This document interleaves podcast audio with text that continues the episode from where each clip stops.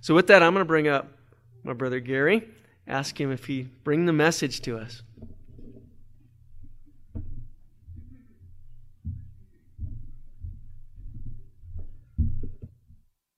live up to an introduction like that, isn't it? Wow.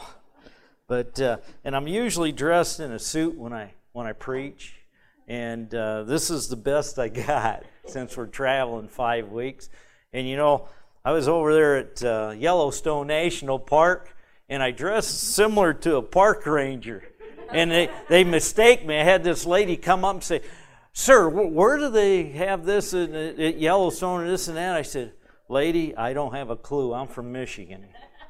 And I had a little boy come up and ask me about the same thing, but but you know, the lady asked me questions before she left, we gave her three CDs for her. And found out her husband was a, a, a, pastor just retired six months ago. But it, it's pretty neat. But it's an honor and privilege to be here today and speak out of God's word and and today uh, I, I feel led to preach a message on encouragement. We all need to be encouraged, and we all need to be the encourager to others. We have the hope, we have the answer Jesus Christ. We should encourage people more than anybody. And uh, that's why I, I feel led to give this message. Do you build people up? Do you make people feel good? Do you encourage others? In the dictionary, here, here's a definition of an encourager somebody to cheer somebody up, to support somebody, lift up, boost, give people hope, give them comfort, give, give them confidence. Notice good things in people and share it with them and to encourage them. Uh, to, and to be an encourager, you need to be an optimist, somebody that thinks positive. If you're a pessimist, how are you going to encourage people when you say the gas tank's half empty instead of saying the gas tank's half full? And when you're a pessimist, uh, you see the worst in things and, and you're negative, and you, you, a pessimist is usually depressed. And, and they always think things are going to fail. Winston Churchill said once the pessimist sees difficulty in every opportunity but the optimist sees opportunity in every difficulty.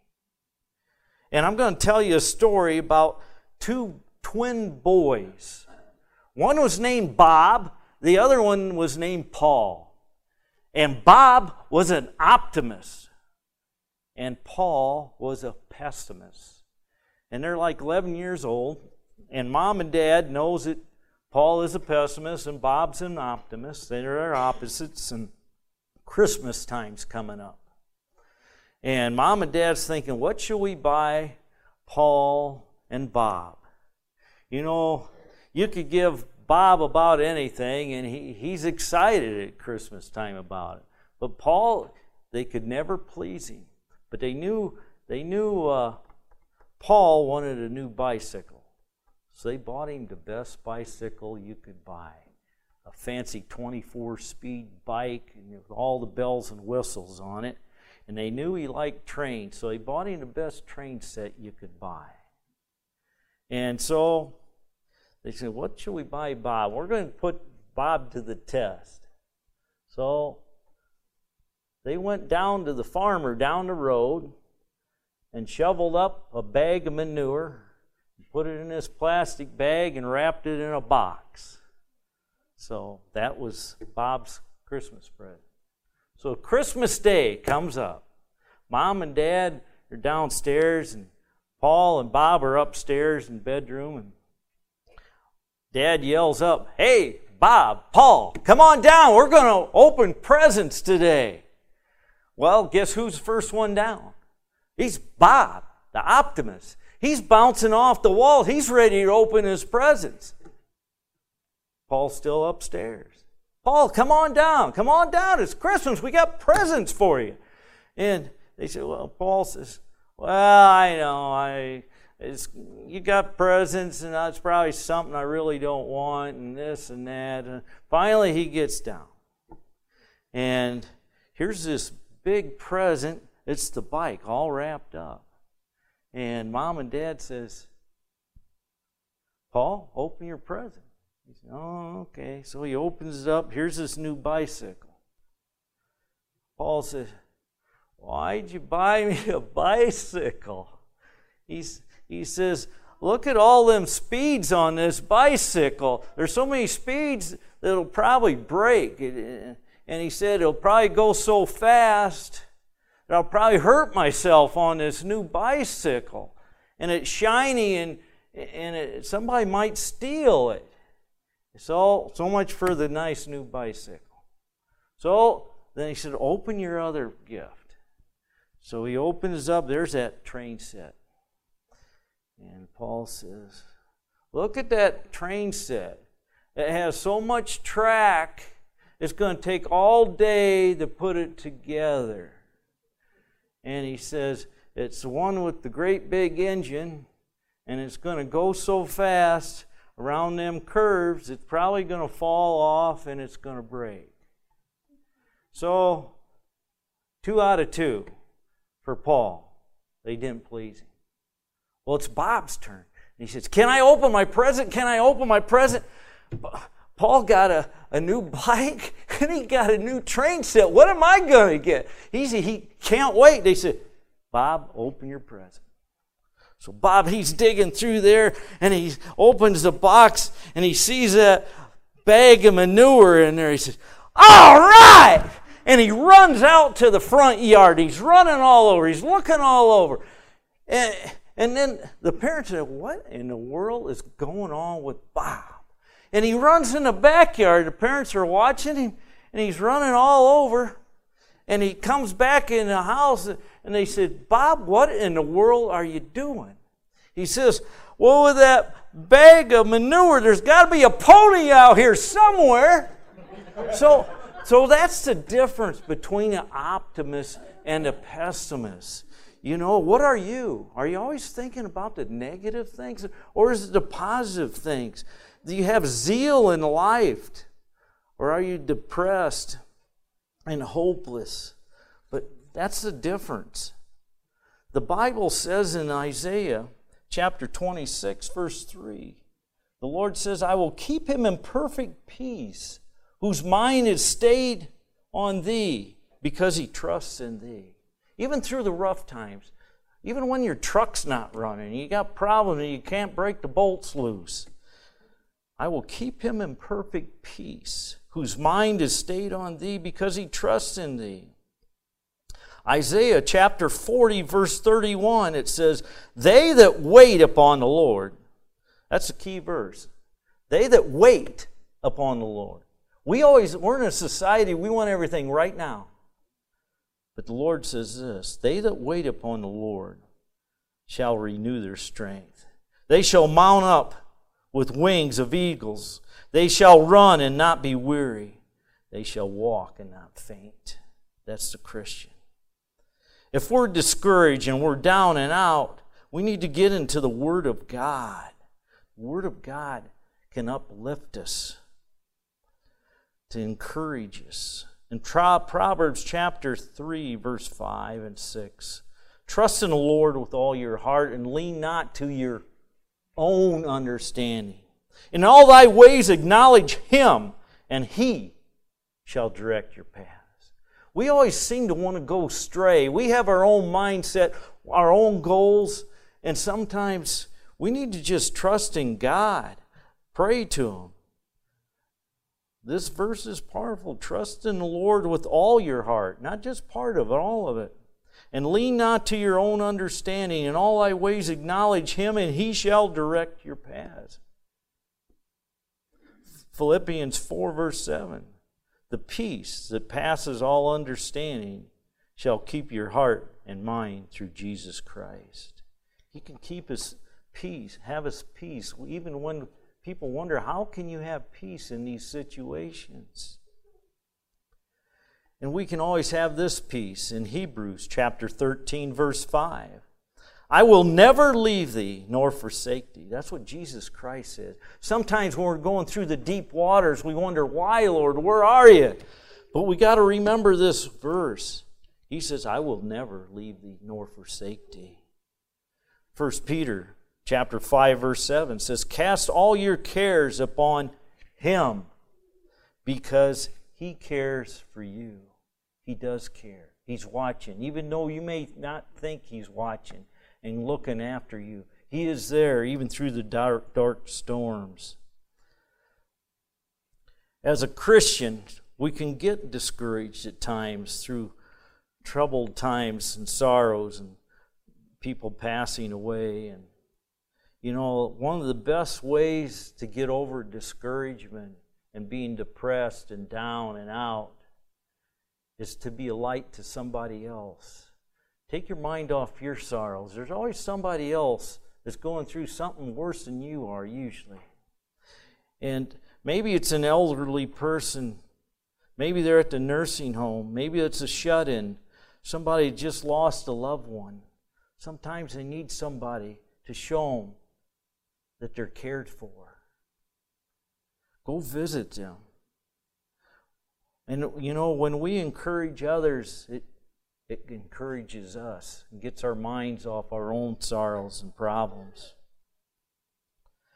In Romans chapter 12, verse 15, it says, Rejoice with them that rejoice, and weep with them that weep when people are going through a sorrow of losing a, lost, a loved one, sometimes we need to, to weep with them, put our arm around them, tell them we do care.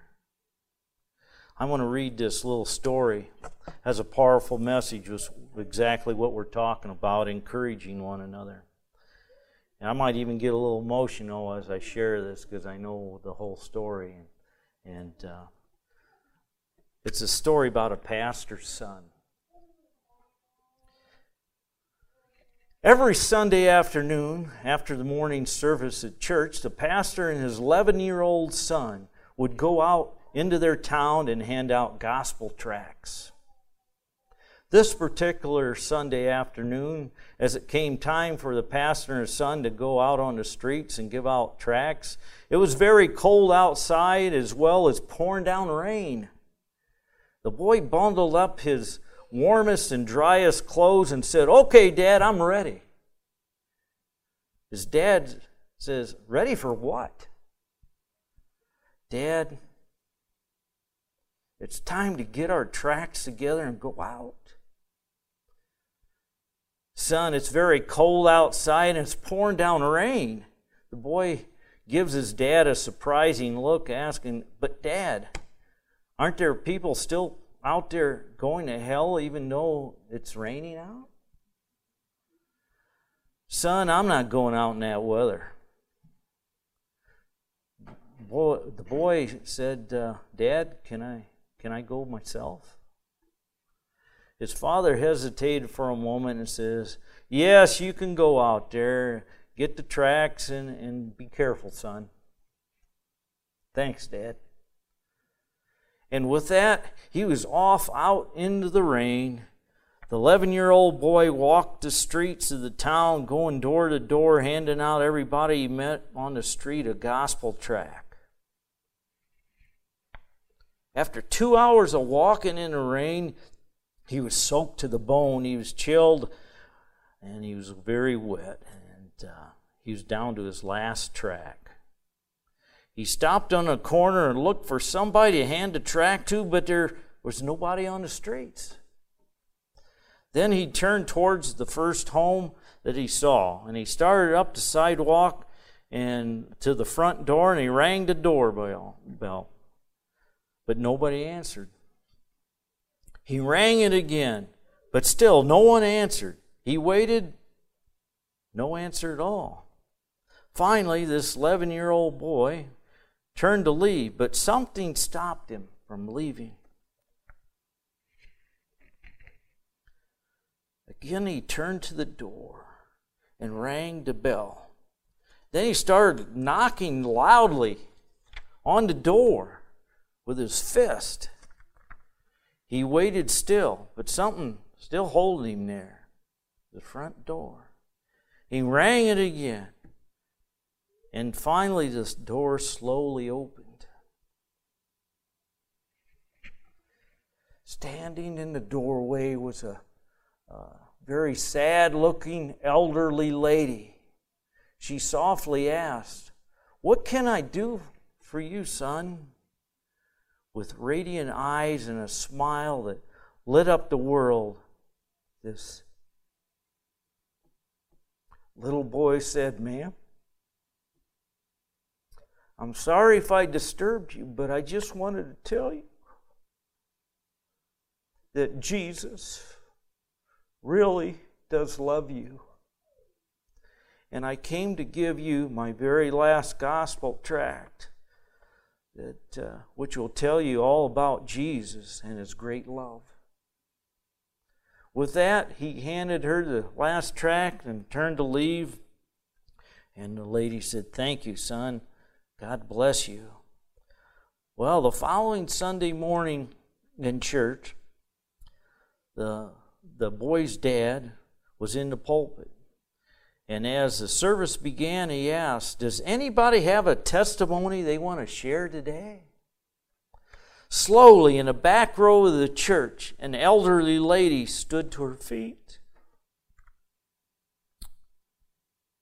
As she began to speak, a look of radiance came upon her face. No one in the church even knows her. She says, You know, I've never been here before. You see, before last Sunday, I was not a Christian. My husband passed on some time ago, leaving me totally alone in this world. Last Sunday, being a particularly cold, rainy day, it was even more of a burden on my heart. And it came, I came to the end of the line where I no longer had any hope or will to live.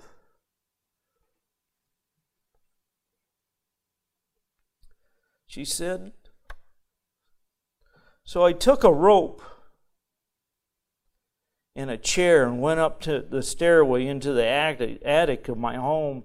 I fastened a rope securely around a rafter in the roof, and I stood on a chair and fastened the other end of the rope around my neck. Standing on that chair, lonely and broken-hearted,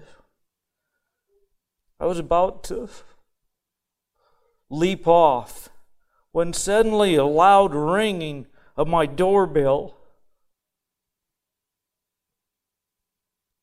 downstairs startled me. I thought I'd wait a minute and whoever it was would, would go away.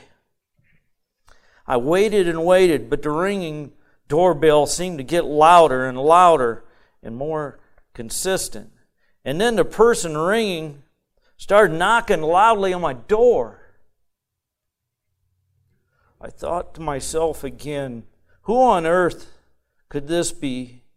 Because nobody ever rings my doorbell. You hear that? Nobody ever rings my doorbell or comes to see me. Did you hear that? Nobody ever comes to see me. So I loosened the rope from my neck and started for the front door. All the while, the bell rang louder and louder. When I opened the door, I looked, I could hardly believe my eyes, for there on the front porch was the most radiant little boy I'd ever seen in my life and his smile. Oh, I could never describe it to you. The words that came out of his mouth caused my heart that had long been dead to leap with life as he exclaimed, Ma'am, I just came to tell you that Jesus really does love you. Then I then he gave me this gospel tract that I now hold in my hand.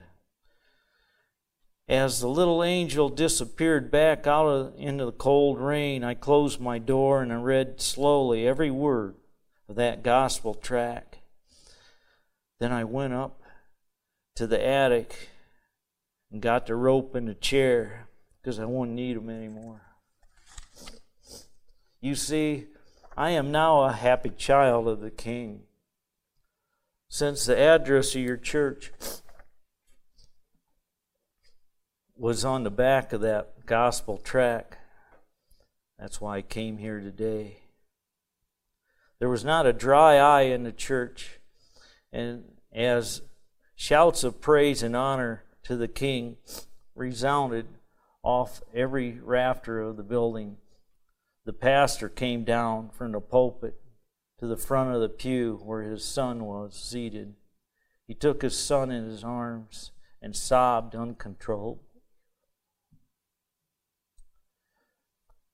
That little 11 year old boy had the heart of Jesus. He was the encourager, he did the outreach. What are we doing as adults? What are we doing? How many people have you led to Christ? How many people have you encouraged this week, pointing them to Jesus Christ? Every day goes by, the clock is ticking. Where do you stand? In Judgment Day, someday, are you going to, is the Lord Jesus Christ going to say, Well done, thou good and faithful servant? Or is he going to say, Depart from me, you that work iniquity, I never knew you? We all have a choice. That little 11 year old boy had a choice. He could have stayed in the house and played with trains. He went out and did the Father's work. And uh, that's why I'm here today to try and encourage you. Where do you stand? You know, my wife Nancy, she's the opposite of me. She's not a big talker. She isn't outgoing but she has her own ministry. There's people that are sick in the church or need encouragement. She has a whole stack of different types of cards she sends in the mail. And uh, she sends them out and she talks to people on the telephone. You know, this, this phone we all seem to carry can be used for bad things or good things. There's a lot of people it's just a phone call away or a text away. Hey, I thought of you today. How you doing today? I was thinking about you. I was praying for you. You know, just something like that can turn things around in somebody's life. I'll be on the phone talking to somebody and they'll say, "Hey, thanks for the card you sent." I said, "Don't thank me. Thank Nancy. I, I didn't even know she sent him a card." But she does that. We all have a gift and a talent and tools. We all have a choice to be a fountain or a drain. A fountain gives life, a fountain gives living water, a fountain quenches a need, a thirst. A fountain supplies freshness, it's uplifting. Or we can be a drain, someone who sucks life out of everything they're around leaves it dry, leaves it empty. Do you brighten a room when you enter it? Or does a room become brighter when you leave it? What type of person are you? Be the reason that somebody smiled today. Be the reason that somebody is blessed today. And you cannot be going through life with negative thinking, thinking you're going to have a positive life.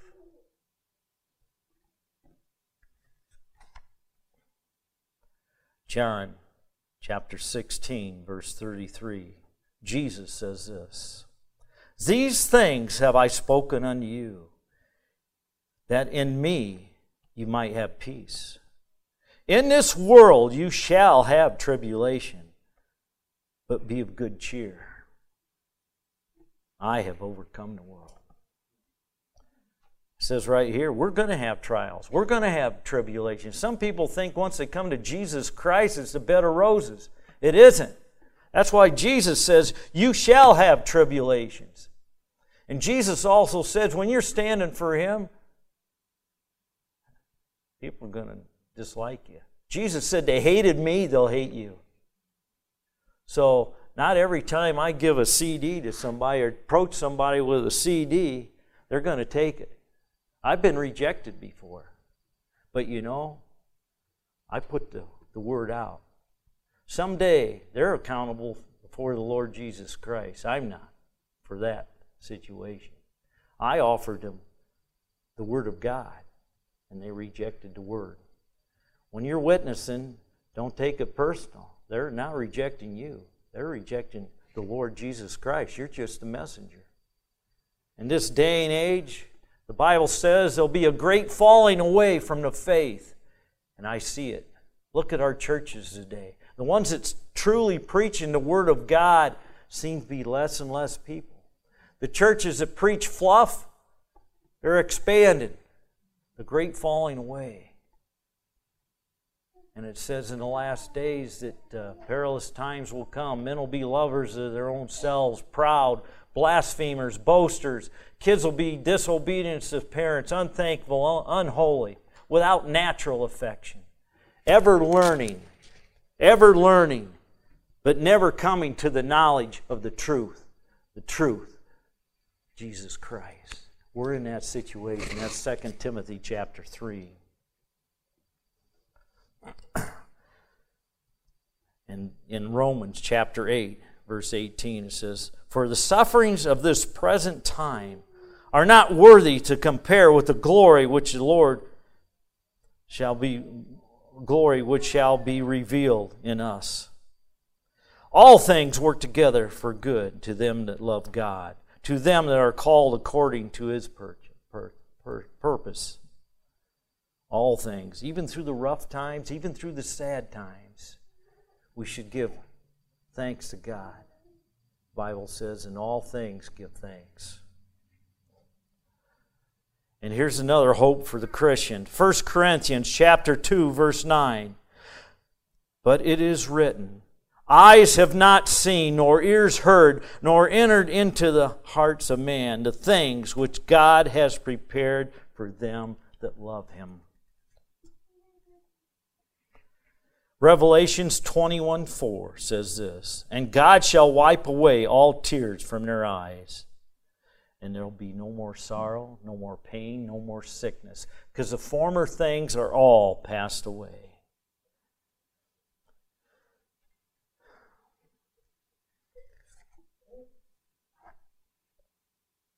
You know, if you're here today and you're not for sure you're on your way to heaven, Today's the day to get right with Jesus. I used to think I was good enough to go to heaven, that the good will outweigh the bad. But I read the Bible and it says in Isaiah chapter 64, verse 6, that our righteousness is but filthy rags. The Bible says we have all sinned and come short of the glory of God.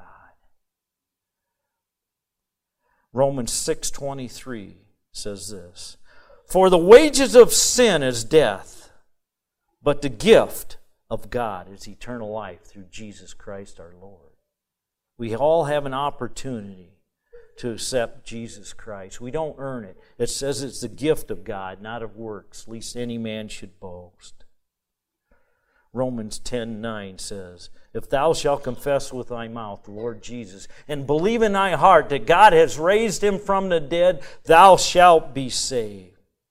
Romans 10, verse 13 says, Whosoever shall call upon the name of the Lord shall be saved. Whosoever. Who is that? That's everybody. If you would die today, do you know for sure, without a doubt, you'd be in heaven? Do you know for sure?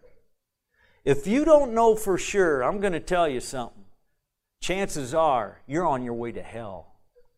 And it's not what I'm saying, it's what the Word of God said. Because there's a time and a point where you know whether you accepted Jesus Christ to be your Lord and your Savior or you haven't. In 1 John chapter 5, 13, it says the, this. These things have I written unto you that believe in the name of the Son of God, that you may know that you have eternal life. So if you don't know for sure, chances are you're on your way to hell. That sounds bold, but that's fact. 1 John 1 9 says, If we confess our sins, He's as faithful and just to forgive us our sins and to cleanse us from all unrighteousness. And 2 Corinthians 5:17 is one of my favorite verses. I use it to jail. It's the hope of a Christian. If any man be in Christ, he is a new creature. Old things are all passed away. Behold, all things are become new. There's men in that prison, they think there's no way. They've done so many bad things that they cannot come to Christ. But Christ can change everybody and you can become a new creature in Jesus Christ. If any man be in Christ, he is a new creature. Old things are passed away. Behold, all things are become new. I'm going to close with this little story that I tell at the Cass County Jail about every time I go. I've been going about 28 years, and I've talked to a lot of people in jail. And they'll come up afterwards say, Gary, I come into this jail and I say, I'm never coming back to jail. But I end up coming back. I'm in and out of jail all the time, and I don't know how I can stop it. When I'm in here in the jail, I get in a Bible study and I seem to be doing good, but then when I get back in the world, I fall again and I'm back in. And I share this story because it has a lot of wisdom in it. It's a story about an old missionary back in the cowboy and Indian days. And he'd carry his big old Scofield Bible and he'd go on horseback from Indian village to Indian village. He had a burden for the Indian people. And he'd tell them about Jesus. And one day he, he was around a campfire and he's telling the Indian chief about Jesus. And that Indian chief comes to Jesus Christ as his Lord and his Savior. Savior. He's born again. He's a Christian. Well, a few days later, the missionary leaves and he goes to other villages. And about three months later, he comes on back and he sees that Indian chief again. And he goes over and sits down beside him. And he says, How is it being a Christian now? And the Indian chief says, You know, it's great. He says, I know that the load of sin I always carried, it's gone. And I have peace in my heart that I never had before. And I know when I die, I'm going to heaven. And, uh, but he says, there's two cats inside of me. And they fight. From the time I get up in the morning till the time I go to bed, they fight, these two cats. And the missionary says, what in the world are you talking about? You got two cats in you. And the Indian chief says, Well, one cat represents the flesh, the things that always got me in trouble, the things I always used to do in the flesh. That's the one cat. But then the other cat in me is the Holy Spirit, Jesus Christ living within me. And he says they fight from the time I get up in the morning till the time I go to bed. The, flesh wants to do this stuff. And the Holy Spirit says, No, don't do those things. Do this. And the missionary says, Well, which cat usually wins? And the old Indian chief says, The one I feed the most wins. The one I feed the most wins. So when you get out of this jail, and you're back to feeding the flesh, you're going to be back in prison. But if you get out of jail and you let the Holy Spirit lead, feed the cat, the spiritual cat, get into the Word of God, memorize the Word of God, pray to the Lord, and the spiritual cat becomes more powerful than the flesh cat.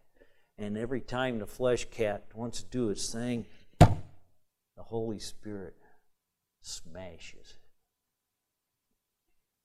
it. And if you're here today and you don't have Jesus Christ Guess how many cats you have in your life? You got one cat. And it's the flesh. And these guys in jail think they're their own man and they're, they run their own life. But when you don't have Jesus Christ, you're a puppet on a string for Satan. And it's just like an old dog with a pork chop.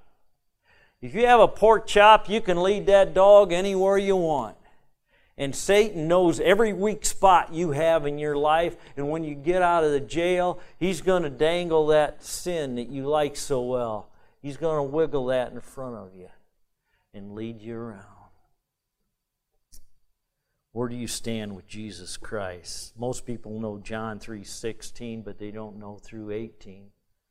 For God so loved the world that he gave his only begotten Son, that whosoever believeth in him shall not perish, but have everlasting life. For God sent not his Son into the world to condemn the world, but through him the world may be saved. He that believeth on him is not condemned, but he that believeth not is condemned already. He that believeth not is condemned already, already, already. And 1 Peter, 2 Peter 3 9. God is not willing that any should perish, but all should come to repentance. All. That means all of us. Jesus Christ said in John 14 6, I am the way, the truth, and the life. No man cometh unto the Father but by me. We're going to give an altar call now. And uh, if you're one of them people that's not for sure that you're on your way to heaven, this is an opportunity today. The Bible says, For today is the day of salvation, not tomorrow. You may get hit on a bus on the way home. You're never guaranteed your next breath. Where do you stand? If you aren't for sure, we're going to give an altar call. And uh, I got these little whoop, Bible tracts somewhere. I don't know. They're in the back. Could you get a few of them for me? They're, they're what I use at the jail. They're called Knowing God Personally. And we're going to give this altar call. And if, you, if the Lord's tugging on your heart that you aren't saved, that you need to get right with Him, it, it's time to do business with Him. Thank you. And uh, Here's a verse to remember in Matthew 10 32 and 10 33. This is Jesus' words. Whosoever shall confess me before men, I will confess before, before my Father which is in heaven. But if you deny me before men, I will deny you before my Father which is in heaven. It's no thing being a secret Christian. Either you're standing for him or you're not. And I remember one evening a, a fellow came forward to accept Jesus Christ, and he said it was the roughest thing I ever did. He says, You know, in jail there's a lot of peer pressure. What will people think if I come forward? And he said, I was I decided to make the change and come to Jesus Christ, and I started to get up. And the guy next to me grabbed me, he said, Sit down. But he's, he said, Satan had his last tug. He didn't care. He came up and accepted Jesus Christ. Don't let Satan have his tug on you today. The biggest trick Satan will use right now is the sin of pride. What will people think? Who cares what people think? Because the Bible says someday every knee shall bow, every tongue confess that Jesus Christ is Lord. God's will and goal in our lives is not always to make us healthy, not always to make us wealthy, not always to make us happy. God's will and goal in our lives is to make us more like Him. Jesus fills the void that we try to fill with earthly things.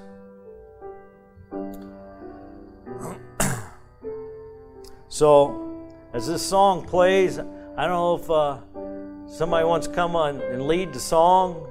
Uh, it's in uh, 168, I think is the name of it. The song is Softly and Tenderly, Jesus is Calling. calling for you and for me. He wants you to come home. He wants you to come to Him. So if the Lord's tugging, you come forward and I'll share this little booklet with you. It's called Knowing God Personally.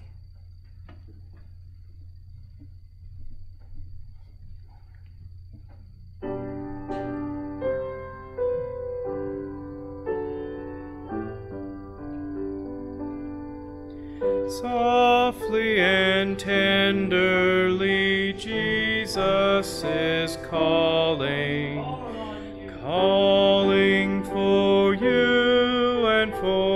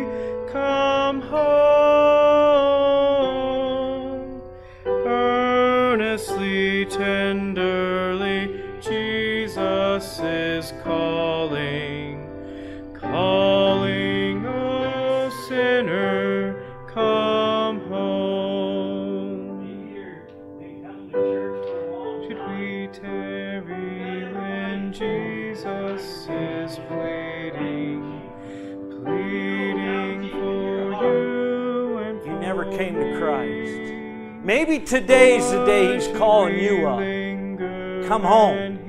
Get right with Jesus. Quit playing the game of church and get right with Jesus Christ. Come forward.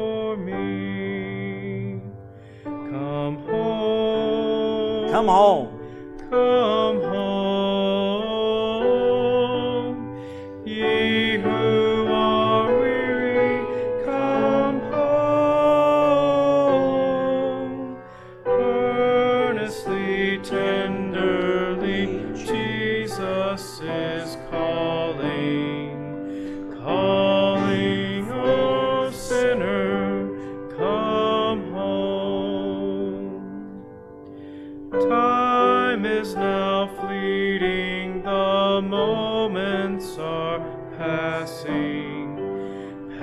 Passing